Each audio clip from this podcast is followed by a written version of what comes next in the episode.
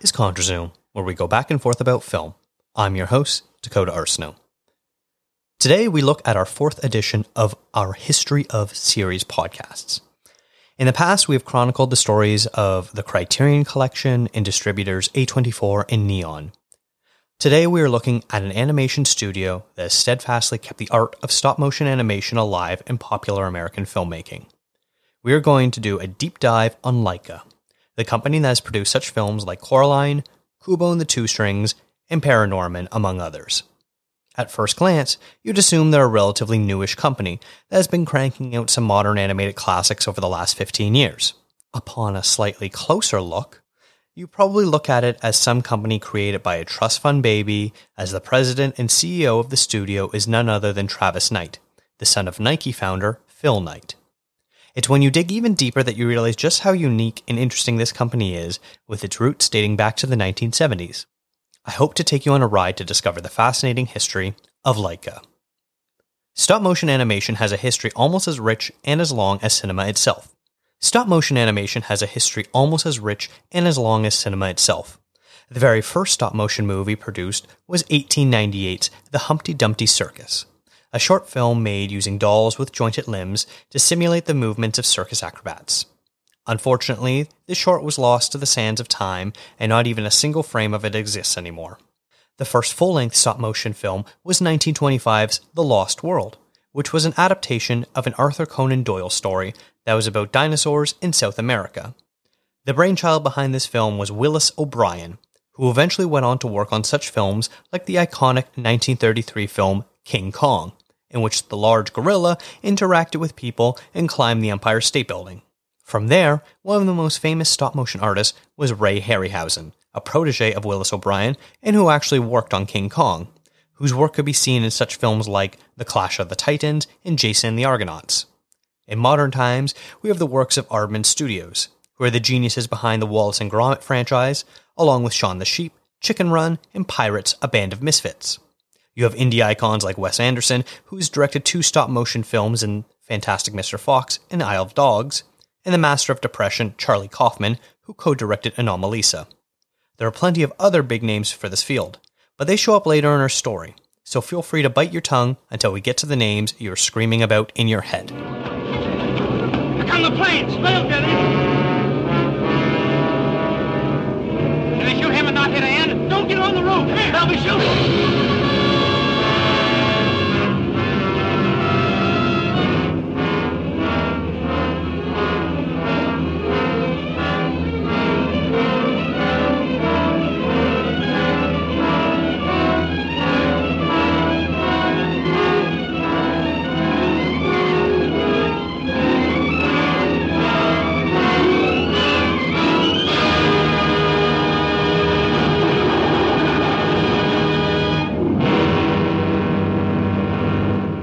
Story doesn't start with Laika's first movie, Coraline.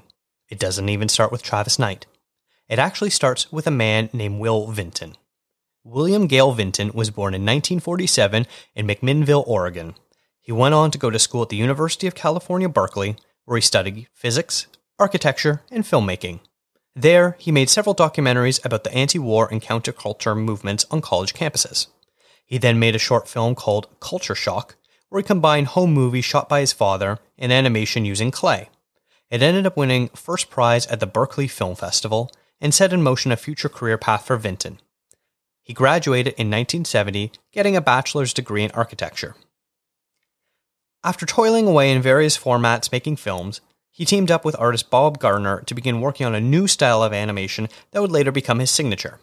Together, they made a short film called Closed Mondays, about a drunk man who stumbles around an art gallery, interacting with the installations, thinking they are talking to him.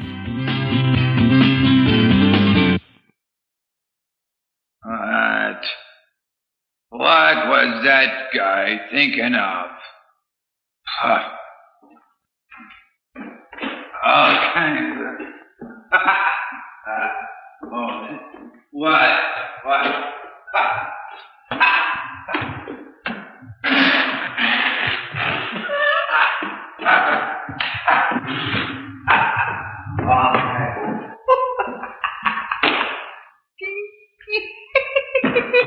made this 8 minute short so unique was that Vinton and Gardner used clay to animate the film, a medium not considered to be a fine art. The process from beginning to end took around 14 months and involved the voice actors shooting a live reference film to assist with the animation process. In 1974, the duo were awarded with a Best Animated Short Oscar for their innovative work. Vinton later claimed that winning an Oscar allowed him the opportunity and freedom to pursue work that previously people weren't interested in seeing or supporting.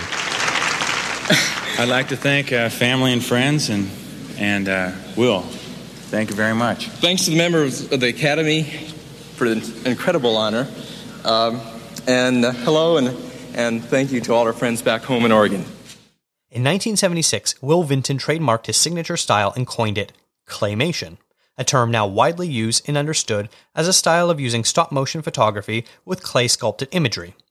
He was able to set up his own company called Will Vinton Productions that was based out of Portland, Oregon.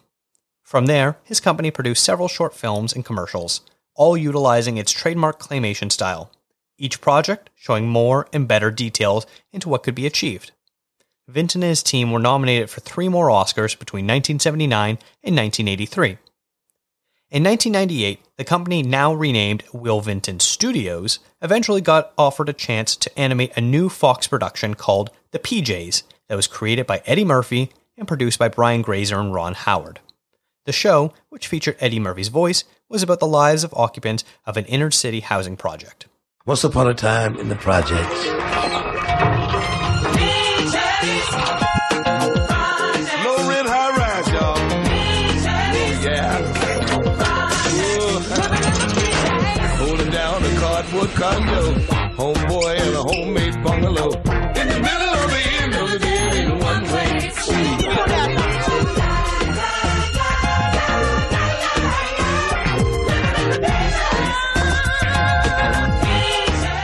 This massive new project meant a few things needed to change.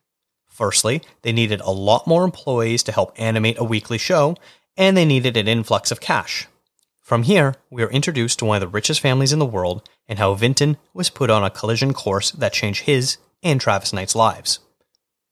One of the lawyers for Will Vinton Studios knew Phil Knight, the man who founded Nike and went on to become worth more than $60 billion and be in the upper echelon of the richest of the rich. He was born in Oregon, went to school there, and has headquartered the athletic wear company in the state. He frequently makes donations and investment in local businesses and people that could be viewed either as altruistic or always wanting a piece of the pie, depending on your views on capitalism. It therefore is not shocking that Phil Knight offered $5 million for 16% of Will Vinton Studios, the biggest animation studio based out of Oregon.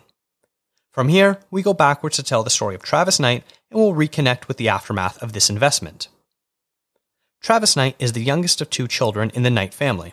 He briefly wanted to be a rapper, going by the name Chilly Tee. With a rising interest in hip hop taking place across America in the early 90s, Travis decided to give it a go. Except, while rap music often takes the form of talking about the difficulties of being black while going against a white dominated society, Travis was the son of a billionaire who never knew why the streets were so tough for some people. His father built him a state of the art studio, hired the producing team The Bomb Squad, known best for their work with legendary political rap group Public Enemy, and managed to use his connections to get his son a record deal with the major label MCA. What resulted was a single album entitled Get Off Mine, where Travis mostly raps unintentionally and ironically about just wanting to be left alone and do his own thing. The album did include some not so subtle product placement in ways of a track entitled Just Do It, Nike's iconic slogan. He eventually graduated from Portland State University in 1998 with a bachelor's degree in social science after his rap career didn't blow up. Well, MC, eat a for dinner, eat a loop for a snack. I don't smoke and I don't smoke crack. Then watch me drop a bomb on the wax, step back. Listen to the mission while I'm dissing all the squares. Ask permission for admission, cause nobody else compares. As for details on the females, I got them in pairs. I'm dipping while you simple ghetto limping in my wares. Nights on my feet, kick seat to the right or the left or the depth. Prime mama kicking slick. You thought that I was wet, money grip, I got a trick. Another name for Richard is Dick, so get off mine. So get off mine. So get off mine. Eventually, Travis needed to find some real work. When Phil Knight made his massive investment into Will Vinton Studios, he had minimal requests. He only asked to receive a monthly financial statement and to give his son an internship. In 1998, after spending some time as a general office production assistant, Travis was assigned to work on facial hair for Eddie Murphy's character, Thurgood Stubbs, on the PJs. He kept his head down and worked hard, not even telling his coworkers that Daddy was a minority owner of the company they worked for. The PJs was a painstaking show to work on. Each episode took roughly two months to animate, costing a lot of money and time. But it proved to be a critical hit, winning Emmys and raising the studio's profile immensely. Unfortunately, poor ratings eventually caused Fox to cancel the show after three seasons in 2001. The studio also had another show called Gary and Mike that was broadcast on UPN that was canceled after one season in the same year. Due to economic struggles, the company was forced to lay off almost 75% of its employees and they had difficulty getting funding for other projects, including plans for several new TV shows. Phil Knight had told the board of Will Vinton Studios that if they were ever in trouble financially, to come to him and he would consider investing more money in the company. He was true to his word, and in 2003, he completely paid off debts they owed and injected enough capital, an unknown sum, to have a controlling stake in the animation studio. This is when big changes really kicked in. Formerly a passive investor, Phil Knight named himself chairman and brought in two Nike executives to sit on the board of directors. He also named his son Travis, then just 30 years old and only six years into his career as an animator, to the board as well, giving him a substantial jump to his career. Phil's plan as the new owner was to focus the company's attention on feature films. Previously, the core of Will Vinton Studios was to do advertising and television, but with the renaissance of Disney and emergence of Pixar, it was time for the company to think bigger. Jeff Farnath, a former exec at Disney, thought the company was still losing money and went to Phil Knight again, allowing the shoe dog to keep amassing more control over the studio. Will Vinton believed that Farnath was selling the shares to Knight at a reduced rate, giving him an easier way to take over. What followed was a corporate war that the artistic Vinton was ill equipped to take on versus Oregon's richest man. Will fought to the best of his ability, but things came to a breaking point where, in a tense board meeting, he shouted at Phil Knight that he wanted a senior member change or he wanted to be bought out. His ultimatum was decided for him. Throughout the next year, Howard Slusher, one of the original board members Phil Knight brought in from Nike and a former sports agent with plenty of tough negotiating experience, was asked to handle Vinton's buyout process. Will was offered a few different options as severance. The most lucrative option was two years' salary and $180,000 for his stock. It was an insulting offer, considering in 1998 his stock holdings were worth 10 million. Vinton tried to fight back for fair compensation. He was met with such a devastating response that he knew he wasn't fighting a normal battle. Vinton was told that if he didn't accept a severance package, Phil Knight would plunge his studio into bankruptcy, making his shares worthless and his life's work all for naught. Will Vinton resigned from the board, and Knight and the company announced another round of layoffs, which included Vinton himself being officially let go from the studio he founded 28 years earlier. Vinton refused to sign a non compete release, so all he walked away with was $50,000 that was already owed to him in stocks he refused to sell back. In the years following Vinton's departure, Phil Knight did what any parent would do for their children. He set Travis up for all the success in the world, in a way only a billionaire can. Phil brought in the man who designed the Nike campus and spent over 50 million to build a dream workspace, which included a state-of-the-art 300-seat movie theater. He used his entertainment industry connections to lure out talent hailing from Disney, Pixar, and DreamWorks, the big three animation houses in America. He invested over $180 million into rebranding Will Vinton Studios into Laika. The name Laika was chosen after the first animal to orbit Earth after the Soviets sent her into space in 1957. Animator Mike Smith is credited with coming up with the name, with Travis Knight stating, There was something about it we liked, this aspirational quality, a mutt from humble origins that touched the stars. Here's an excerpt from a Wall Street Journal article about the company.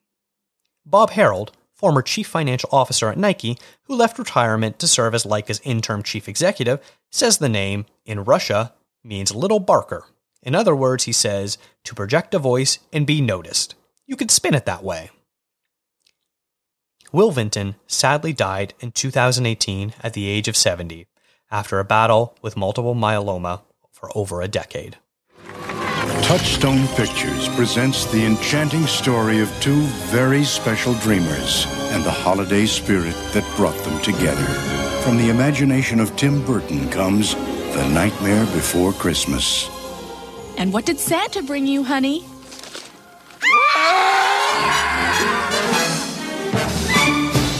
One of the biggest early moves the new company made was bringing in Henry Selick to be part of the creative team. Selick is a legend in the stop motion industry, and while true fans of the genre know who he is, in the mainstream his work often gets miscredited. While A Nightmare Before Christmas originated with ideas Tim Burton had, most of the fleshing out of the story and the actual directing was done by Selick. He also directed James and the Giant Peach and provided the unique sea creatures for Wes Anderson's A Life Aquatic. Phil Knight held an inter office contest for Laika's employees to come up with an idea for a short film. Mike Berger, a CG modeler and winner of the contest, came up with an idea about a little girl who runs the moon. Selick was hired to write a script and to direct the film called Moon Girl. In the end, it was about a young boy who catches fireflies and is transported to the moon where he meets a girl who he helps bring light back to the moon with the help of his magical fireflies. The boy then becomes the new operator of the moon and is known as Moon Boy. While Will Vinton Studios was known for its stop motion animation, Moon Girl was computer generated, as Laika was testing out a new format for them to work in. Travis Knight was the supervising animator, and the film was dedicated to his older brother Matthew Knight, who tragically died in 2004 at the age of 34 while scuba diving in El Salvador while on a film shoot for a charity. Fresh lightning bugs. Thanks. Leon! Uh, what you want want 'em for?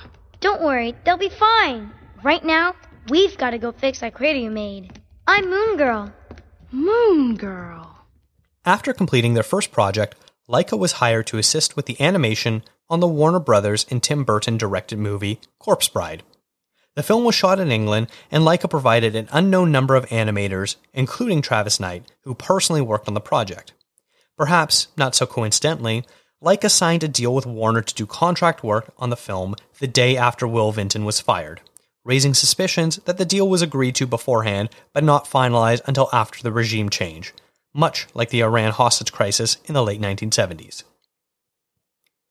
The film was released in the fall of 2005 and grossed almost $120 million. It was nominated for Best Animated Feature at the 2006 Oscars, but interestingly ended up losing to The Curse of the Were Rabbit, the Aardman Studios Wallace and Gromit stop motion movie. They were due to be married, though they'd never before met. Ah! His parents were thrilled. Hers were filled with regret. But in a moment of panic, oh! Victor desperately fled. And by a grave misunderstanding, married the corpse bride instead. You may kiss the bride. Back in 2001, Will Vinton Studios produced a pilot for an adult oriented stop motion TV show called Slacker Cats. At the time, the pilot was rejected, but it was revisited, and in 2007, the first of two seasons aired on ABC Family. Film Roman did the actual animation for the show, but Laika produced it. Afterwards, Laika was hired to direct an animated dream sequence for the Mike Cahill directed film King of California. The movie stars Michael Douglas as a former mental hospital patient who returns home and uproots his teenage daughter's life. The company created a sequence using paper puppets to create a woodblock printing look as Michael Douglas's Charlie walks through a medieval Spain complete with torture. The movie was released in September 2007. As a young man, Torres was a mathematics scholar in Seville. In fact, it looks like he might have been sent to the New World because certain of his ideas were considered heretical. But that's not what's important. The thing that matters here is that he was more accustomed to communicating with numbers than words. Eventually, the company was finally able to focus their attention on their first feature length film.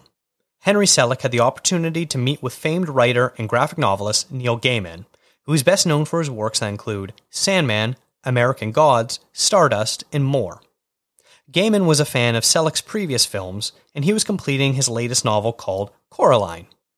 Neil invited the director to read through his work with the hope that he would be interested in making a movie adaptation. Looking at the story, he realized that while it was an excellent source material, it wouldn't be dense enough for a full length feature film, possibly clocking in around the 45 minute mark. After Laika got the rights for the story, Selick began expanding the world. The graphic novel tells the story of a young girl named Coraline who moves to a new town and struggles as her parents are workaholics. She meets her landlord's grandson named Wybie, who finds a doll that looks identical to Coraline, except it has buttons for eyes. This doll leads her to another dimension that seems similar to Coraline's, except everyone has buttons for eyes. This other mother and father have all the time in the world for the little girl, but things start to get dark when they refuse to let Coraline go. A parallel place We've been waiting for you, Coraline. where parents are always fun I love your garden! Can't believe you did this! and everything is so good What's shaking, baby? it just can't be real. Mom? You're just in time for supper, dear. You're not my mother. My mother doesn't have. But. but buttons? Do you like them?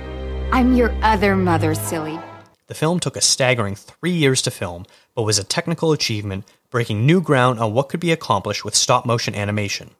Laika was able to take advantage of new technology to 3D print faces in order to swap out looks more easily. Travis Knight was made the lead animator and put in 16 hour workdays, working meticulously to ever so slightly move figures on tiny sets to take 24 photos for every one second of film. The film was a massive gamble for a new studio. The budget was around 70 million, and they needed the movie to be a hit in order for them to stay afloat. They had the Hollywood talent with Dakota Fanning cast as Coraline, Teri Hatcher and John Hodgman as mother and father, Ian McShane as a Russian neighbor who trains mice to be circus performers, and the British comedy duo Don and French as former burlesque performers who try to warn Coraline about potential dangers. The film was released in February 2009 and ended up making 16 million on its opening weekend and placing third at the box office. Over the course of its run, it ended up making a resounding 124 million worldwide. It was also a hit with critics. It sits at 90% on Rotten Tomatoes, with Roger Ebert giving it 3 out of 4 stars and wrote about it saying, This is nightmare fodder for children, however brave, under a certain age. Selick is as unconventional in his imagery as Gaiman is in his writing. And this is a movie for people who know and care about drawing, caricature, grotesquerie, and the far shores of storytelling. The movie ended up being nominated for Best Animated Feature at the 2010 Oscars, but unfortunately lost to the Pixar tearjerker Up. Later in 2009, it came time to negotiate a new contract for Henry Selick, who had spent five years at Laika directing their only two films, a short and a feature, but was also the supervising director for feature film development. Selick was feeling frustrated at the lack of opportunities that were being presented to him, considering his stature both in the industry and inside the company. No deal was able to be reached, and around the same time that Selick exited the organization, the studio also let go their computer animation division to focus strictly on stop motion animation moving forward. Since he left the company, he developed a TV show that hasn't aired yet and directed a new Key and Peele stop motion movie, Wendell and Wild, that is due to come out on Netflix in late 2022. Next up for the studio was a much smaller scale project. The studio was hired to animate a short sequence for a live action movie, just like they had done a few years earlier with King of California. New Line Cinema decided to produce a third installment in the popular stoner comedy series Harold and Kumar that stars John Cho and Kal Penn. The newest edition, directed by Todd Strauss Schulson, was called A Very Harold and Kumar Christmas and told the story about how the duo accidentally burned down a prized Christmas tree and they have to replace it. Hijinks ensue, and some Russian mobsters attempt to kill them, in the process, shooting a bag of cocaine, causing it to explode all over the place. Naturally, this gets Harold and Kumar incredibly high, which causes them to hallucinate themselves and the world around them as claymation while having a bad trip. This includes a killer snowman chasing them down the streets and a squirrel befriending them. This work was done by the Laika slash house wing of the company that normally was responsible for commercial work that they would be contracted to do. The film was released in November 2011. I think I was starting to trip out back there a little bit. Yeah, definitely, man. I think there was something in the eggnog. It's pretty fucking sweet. Anyway, don't worry. Pretty sure it's wearing off, though. Or maybe not. Holy shit, dude! You're claymated! so are you! So is he! What's up, blood? Dude, everything's claymated! Rock, you! This is great! No, it's not. How am I supposed to get a tree now? I'm made of clay. Ooh, hold on. While in production for Coraline, Chris Butler, who was the film's storyboard supervisor and was part of the team that was contracted to work on Corpse Bride, wrote an original screenplay for the studio to produce. He always loved the idea of horror movies for children, a genre that is rich in classics but poor in consistent output. Butler liked how zombie films were specifically able to be morphed to whichever social commentary an author wanted. He came up with the concept for Paranorman, which tells the strange story of Norman Babcock, an 11 year old boy with special gifts. Norman has the ability to see ghosts. This ostracizes him from his family and causes him to be bullied at school because no one believes him. As his uncle is dying, he tells him about a terrible curse that is about to fall on the town. Norman is unable to rectify the curse in time, and a horde of zombies rise and terrorize the townsfolk. Norman and his best friend Neil, another kid who is bullied, must figure out the root of the curse. This leads him to realize the zombies, who are former townspeople of Blythe Hollow, who once convicted a young girl named Aggie, who is Norman's age, of witchcraft, as they held their own version of the Salem witch trials. Aggie has come back to get her revenge, but Norman is able to get through to her and show compassion before she destroys the entire town and everyone in it. The film has nice nods to horror movies that came before it. The title is a play on the term paranormal, while the town's name Blythe Hollow is a mashup of two references. Blithe Spirit was a famous play by Noel Coward about a man who is able to see his dead former wife after a seance. The second part of the town's name comes from the legend of Sleepy Hollow, a book about a headless horseman by Washington Irving. Both book and play have been adapted for film over the years. Another notable reference point is that one of the zombies is named Judge Hopkins, who was responsible for condemning little Aggie. Judge Matthew Hopkins was a character in the Edgar Allan Poe story The Conqueror Worm, which was made into a film called The Witchfinder General, with Vincent Price portraying the sadistic witch hunter Hopkins. Witchfinder General was discussed on episode 171, The Unholy Trinity of Folk Horror. The film was unique as it advanced the technique of using 3D printers. Coraline was the first movie to use the new process to help speed up the creation of faces, but they only came out in black and white, meaning every face still needed to be hand painted. For Paranorman, color 3D printers were now available to the team. All the sets, costumes, and props were still handmade by artisans, but this allowed for greater freedom to create more facial expressions for the characters. Meet Norman. Can't you be like other kids your age? His parents don't get him. He's probably up there fiddling with his Ouija or his orb. Harry, His sister doesn't like him. you are such a loser. And the kids at school Look, it's Abnorman. always pick on him. But he does have some friends. Norman, wait up. I like to be alone. So do I. Let's do it together. It's just that most of them Good morning. aren't exactly alive. How's it hanging? Haven't heard that one before. Do you see ghosts like all the time? Who's a good boy? Uh, that's not his chin. The film was released on August 2012 and ended up earning 107 million worldwide, a decent sum, but one that Travis Knight thought was an underperformance given how well received the movie was. Film critic Rachel Wagner wrote, "My favorite part about this movie, aside from the animation, is the message. That even if we feel justified in our anger, if we allow hate to take over our lives, then we become what we hate." The movie featured the voice cast of Kodi Smit McPhee as Norman, Jodelle Ferland as Aggie, Anna Kendrick as Norman's sister Courtney, Tucker Albrizzi as Neil, Casey Affleck as Neil's brother Mitch, and with supporting work from Leslie Mann, Christopher Mintz-Plasse, John Goodman, Elaine Stritch, and more. The movie once again secured Laika with an Oscar nomination for Best Animated Feature, which, despite the very strong crop of nominees, including fellow horror spoof Frankenweenie directed by Tim Burton, Paranorman lost to the Pixar film Brave. Probably the most notable aspect of the film, and enduring legacy, was the fact that Paranorman depicted the first openly gay character in a mainstream animated film. Neil's older brother Mitch is seen being lusted after by Courtney, who is a cheerleader and likes that he is a jock. Near the end of the film, Mitch reveals that he isn't interested in Courtney at all, as he has a boyfriend. In an interview with the film strip, co director and screenwriter Chris Butler stated in regards to having an openly gay character that it seemed important that we be brave about it. If we're saying to anyone that watches this movie, don't judge other people, then we've got to have the strength of our convictions. The film became the first PG rated movie to be nominated for GLAAD Media's Award for Outstanding Film, unfortunately, losing to the perks of being a wallflower. So I was thinking maybe we could catch a movie sometime. Nothing scary. That sounds great, Kathy. You know, you're gonna love my boyfriend. He's like a total chick flick nut. Going back in time a little bit, in June of 2008, Laika put out a release of what they envisioned their future projects to be. During this announcement, three ideas they were strongly considering were brought up, with a few others they had in mind. Of this trio of projects, there was Paranorman, which we just talked about.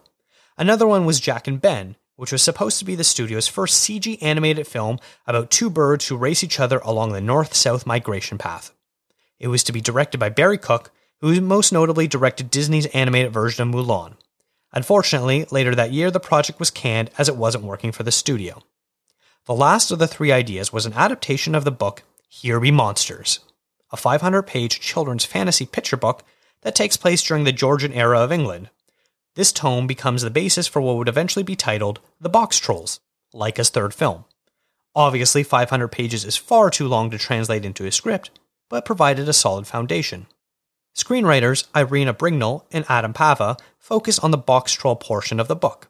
The setting was changed to Victorian era England and follows Eggs, a young boy who lives with the box trolls, a species that live underground and in secret. They scavenge at night to build themselves machinery.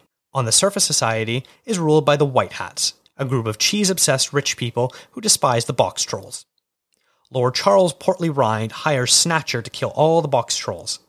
During Snatcher's process of kidnapping the creatures, Lord Portly Rind's daughter Winnie sees Eggs trying to save his family, and she agrees to help them.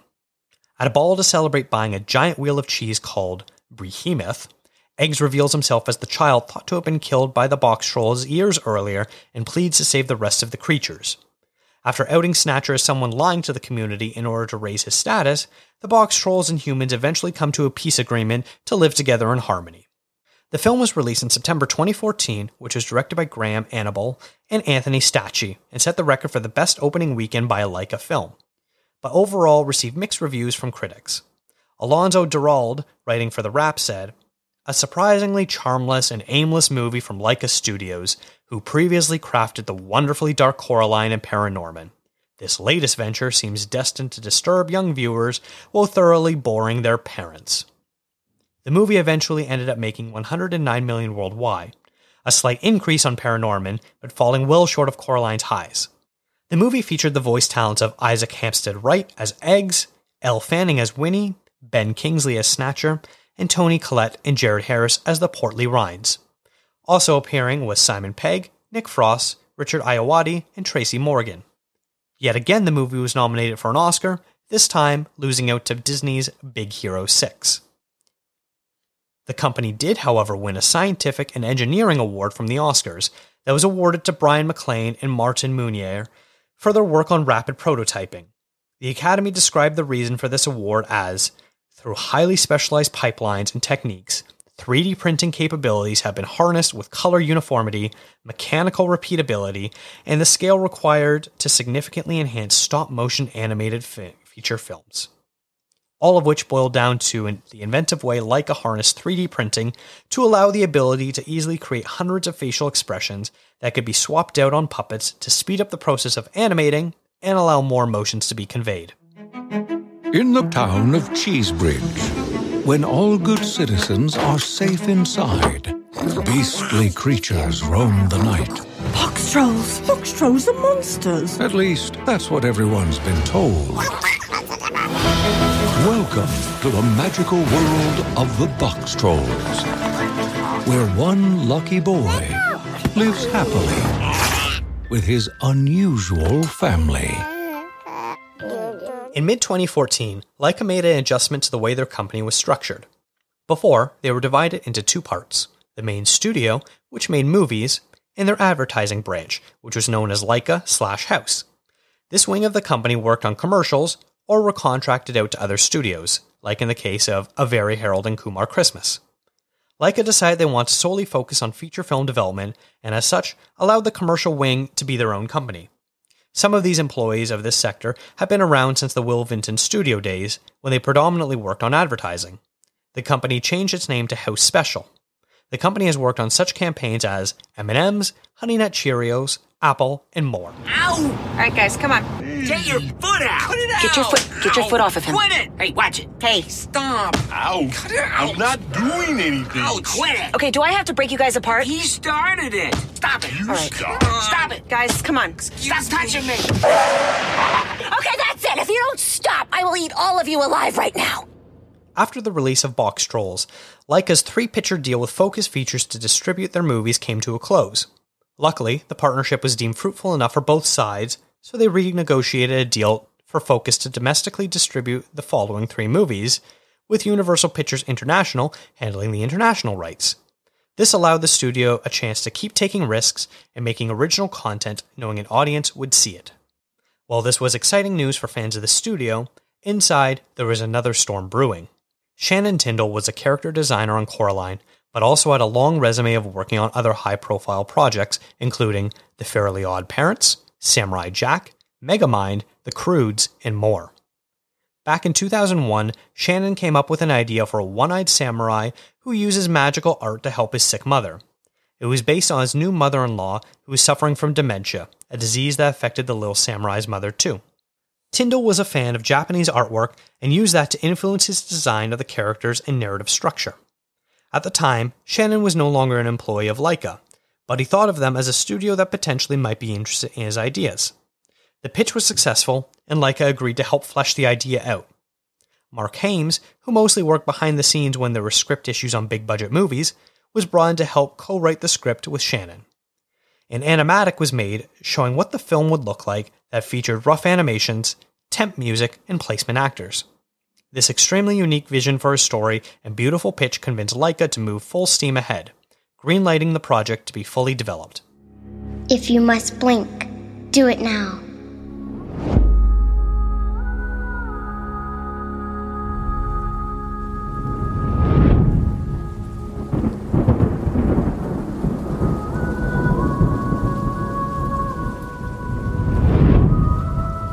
Careful attention to everything you see and hear,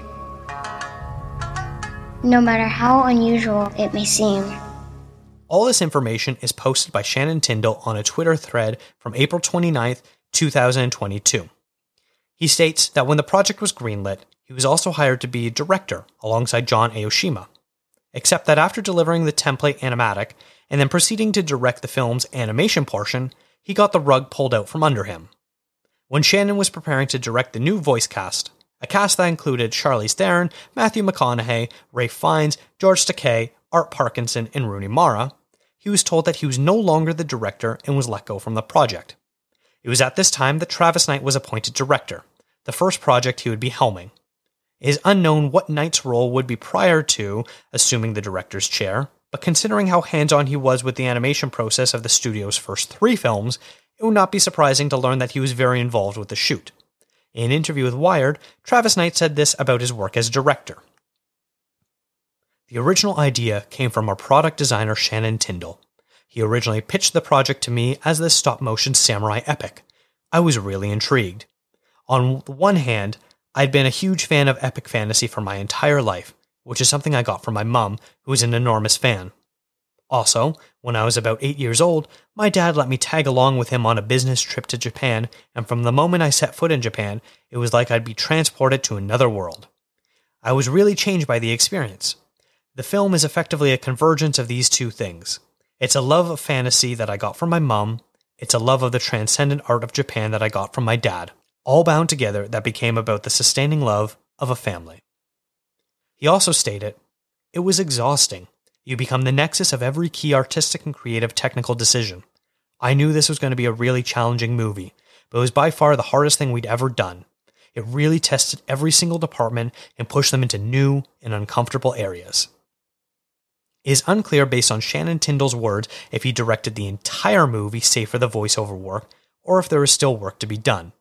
Regardless, it doesn't appear as if Laika or Travis Knight have acknowledged what they did or how it all went down, obviously making themselves look like the bad guys in all of this. Shannon was credited as a story co creator alongside Mark Haimes, who he himself was given a written by credit that he shared with Chris Butler. John Aoshima was credited as head of story, and news about him being removed as co director is limited to Shannon's words only. The film was released in August of 2016 and was animated in the style of Japanese woodblock paintings combined with origami. The movie's climactic sequence involves a giant skeleton attacking Kubo.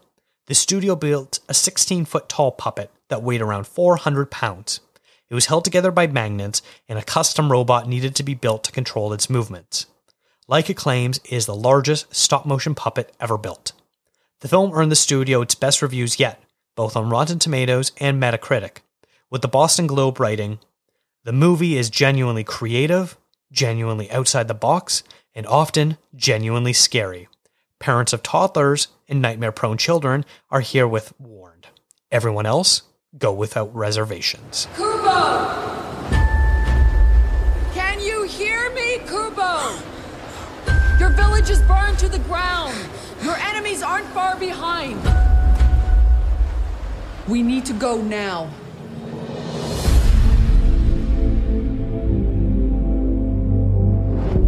You have questions, I can tell. Who? You get three. Why only three? Okay, that was your first question. What?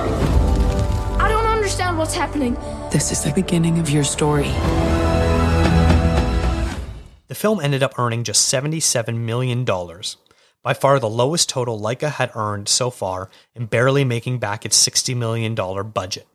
Unfortunately, it wasn't just a poor box office that Laika had to contend with, but criticisms of whitewashing the cast. As noted earlier, the film included Charlize Theron, Matthew McConaughey, Ralph Fiennes, Art Parkinson, and Rooney Mara. The film takes place in ancient Japan, and all the actors portray Japanese people. Complex's McKell Street had the chance to visit the studio during production and spoke with Travis Knight about the casting. Knight said, There's kind of a cultural debate happening right now that's happening around diversity. We saw it at the Oscars this year, and it's interesting how it gets framed in a very binary way. Recently, it's literally been framed as black and white. I think that the way we look at it is diversity is the accumulation of the seen and unseen characteristics that we go through. There's a lot of different things race, gender, age. Those are things we see.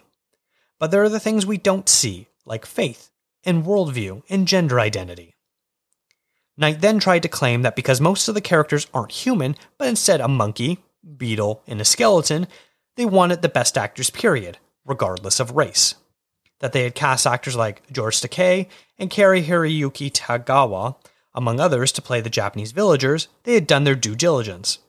It's a bit of a cop out since, yes, Charlize Theron plays a monkey, but you also see her as Kubo's mother, who is Japanese. And yes, Matthew McConaughey plays a beetle, but he is Kubo's father too.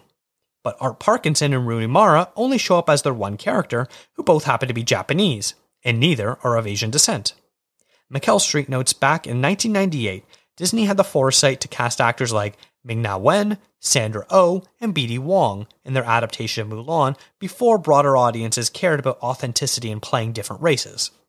Despite what could have been a disaster by firing the original directors and replacing them with the owner's son, and a pretty poor showing at the box office, Kubo and the Two Strings still managed to land two Oscar nominations.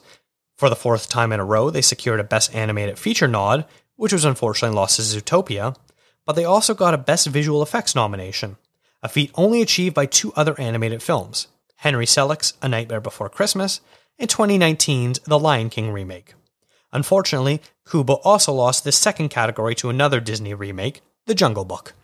And these are the nominees for Best Animated Feature Film Kubo and the Two Strings, Travis Knight and Ariane Sutner. Moana, John Musker, Ron Clements, and Osnat Shurer. My Life as a Zucchini, Claude Barras and Max Carney. The Red Turtle, Michael Dudok de Wit and Toshio Suzuki. Zootopia, Byron Howard, Rich Moore, and Clark Spencer. And the Oscar goes to. Zootopia. Byron Howard, Rich Moore, and Clark Spencer. To follow up Kubo and the Two Strings, Laika decided to try something new. This was making a movie consisting of only adult characters. For the studio's first four films, all the main protagonists were children. There is something to the curious nature that children have, allowing filmmakers to express a sense of wonder in their stories. Chris Butler, who wrote and directed Paranorman, had a new idea for a film that involved him moving away from horror. Butler was a fan of Indiana Jones and Sherlock Holmes and wanted to pay homage to both franchises. And coming up with an adventure and mystery story revolving around Bigfoot was his answer. The film tells the story of an explorer named Sir Lionel Frost, voiced by Hugh Jackman, who is trying to get into the stuffy Society of Great Men, in which, in order to be invited, you need to discover something great and be a man, an organization that has utter disdain for his refusal to accept the status quo. He gets a letter about a sighting of Bigfoot in the Pacific Northwest. Upon arriving on the West Coast, he finds that the letter writer was Sasquatch himself, who actually wants Frost's help in reuniting him with his family members, the Yetis of the Himalayas. The Sasquatch, who's given the name Mr. Link, voiced by Zach Galifianakis, as a way to conceal his identity, begins his adventure to find his long lost family. Unfortunately, the Society of Great Men's leader has hired a hitman to kill Frost, ensure that he doesn't disrupt the scientific community. Along the way, both Frost and Link learn that sometimes family isn't who you are born into, but who cares for you the most. The voice cast also included Timothy Olyphant as the hitman on their trail, Zoe Saldana as the wife of Frost's deceased former partner and fellow explorer, Stephen Fry as the leader of the Society of Great Men, and Emma Thompson as the leader of the Yetis. The movie was released in April 2019 and was Laika's biggest production to date, with a budget exceeding $100 million for the first time after the previous four films cost around 60 million apiece. Unfortunately, it was also the worst performing film of the five, earning only a paltry 26 million total, a box office disaster. On the brighter side, the reviews were once again glowing for the film.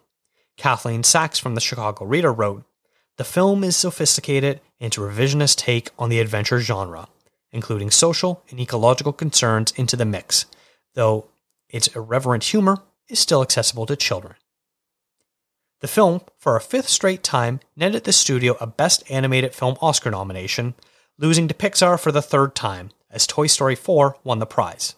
The studio is still on the hunt for its elusive first Oscar win in a category, but is in tough with Disney and Pixar having locked up 15 of the 21 total statues as they dominate the field.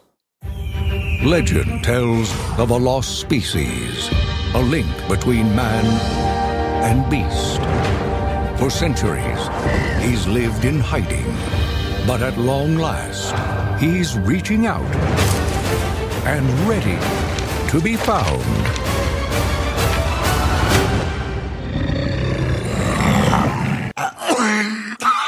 It's still there. Excuse me. Hi. You can speak. Yes, and um, I write as well. My penmanship isn't great, but uh, you know, opposable thumbs and fat fingers, you know. This was a look back at the founding and history of Laika Studios, as well as the five feature films they have released so far. But our episode doesn't end here, as we're going to look into the future to see what else we can expect from the company. Back in 2011, Colin Meloy, the lead singer of the indie rock band The Decemberists, published a novel that featured illustrations from his wife, Carson Ellis, called Wildwood. Not one week after it came out did Laika come calling to option the book for a movie. It is the first book in a trilogy centered around Prue McKeel, a young lady who must confront a world filled with magic and danger after her younger brother is kidnapped, forcing her to enter the impassable wilderness. The novel eventually had two follow ups come out Under Wildwood and Wildwood Imperium. In the past, Laika has balked at the idea of doing sequels, but since the books were a planned trilogy, they have remained open to the idea of adapting all three of them. The movie is being directed by Travis Knight as his follow up to Kubo and the Two Strings and is written by the studio's second biggest creative force, Chris Butler. Production began during the same time that Kubo was being shot, but at this time there isn't a release date or announced cast yet. Along with optioning the movie, Laika was also commissioned to create a trailer for the book release. Dad, what's the IW? It stands for Impassable Wilderness. Why doesn't anyone live there? When the settlers first came to the area, no one wanted to build their houses there. The forest was too deep and the hills were too steep. The place over time just became more overgrown and more inhospitable. And so it was named the Impassable Wilderness, and everybody knew to steer clear.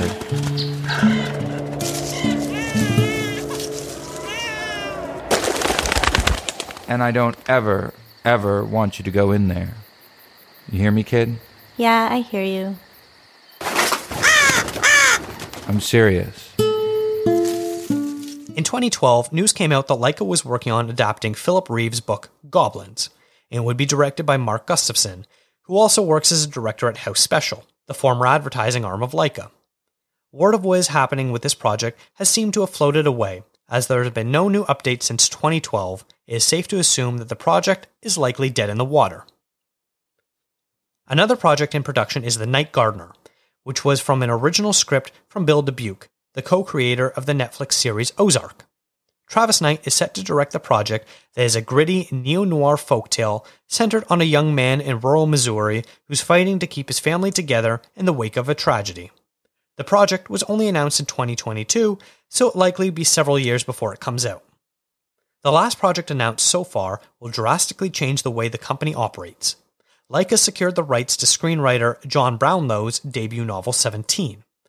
What makes this different is that it will be Laika's first live action film. The plot description is written in the first person and states Behind the events, you know, are the killers you don't.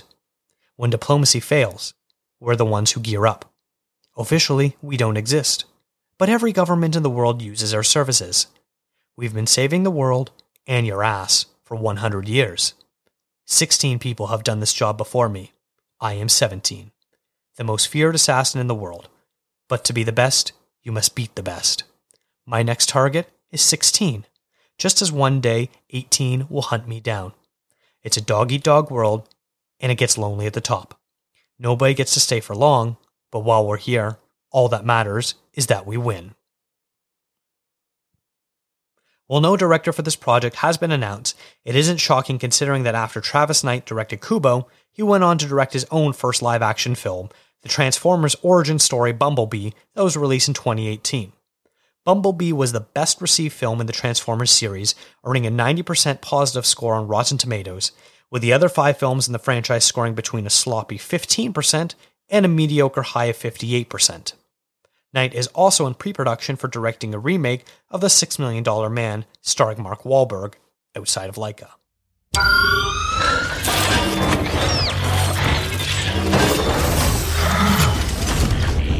Oh my god.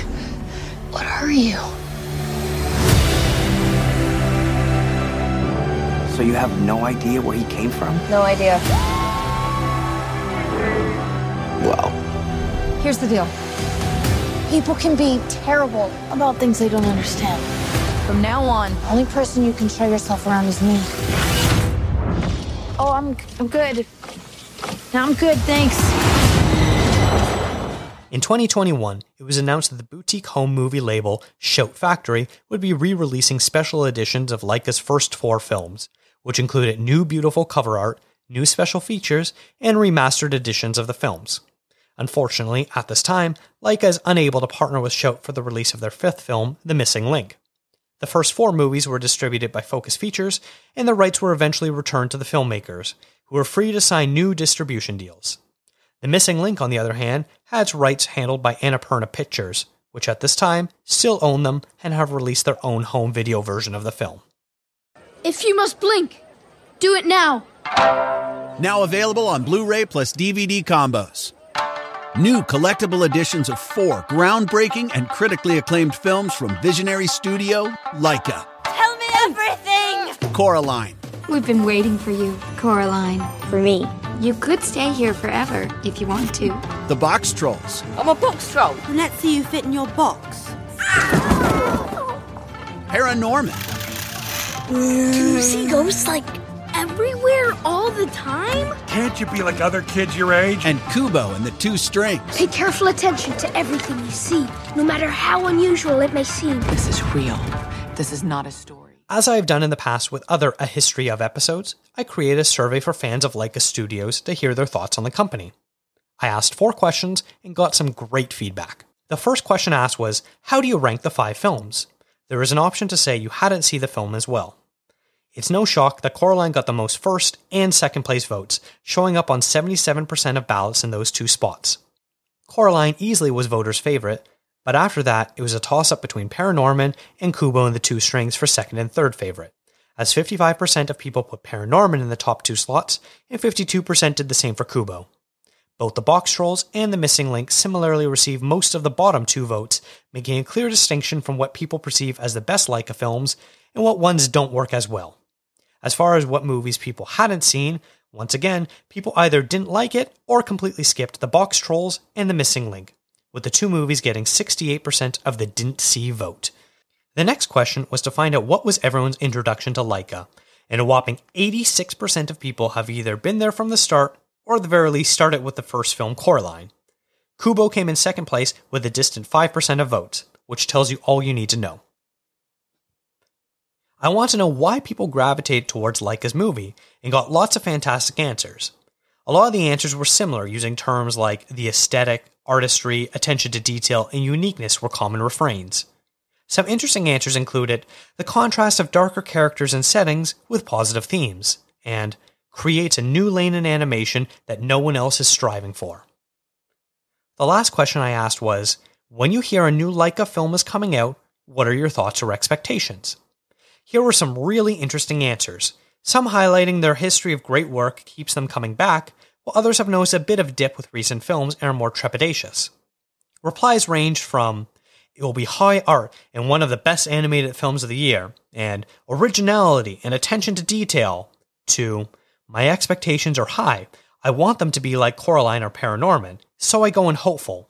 I did try watching The Missing Link and couldn't make it through the first 45 minutes. And I'm cautiously optimistic. Thanks to everyone who submitted answers for this questionnaire.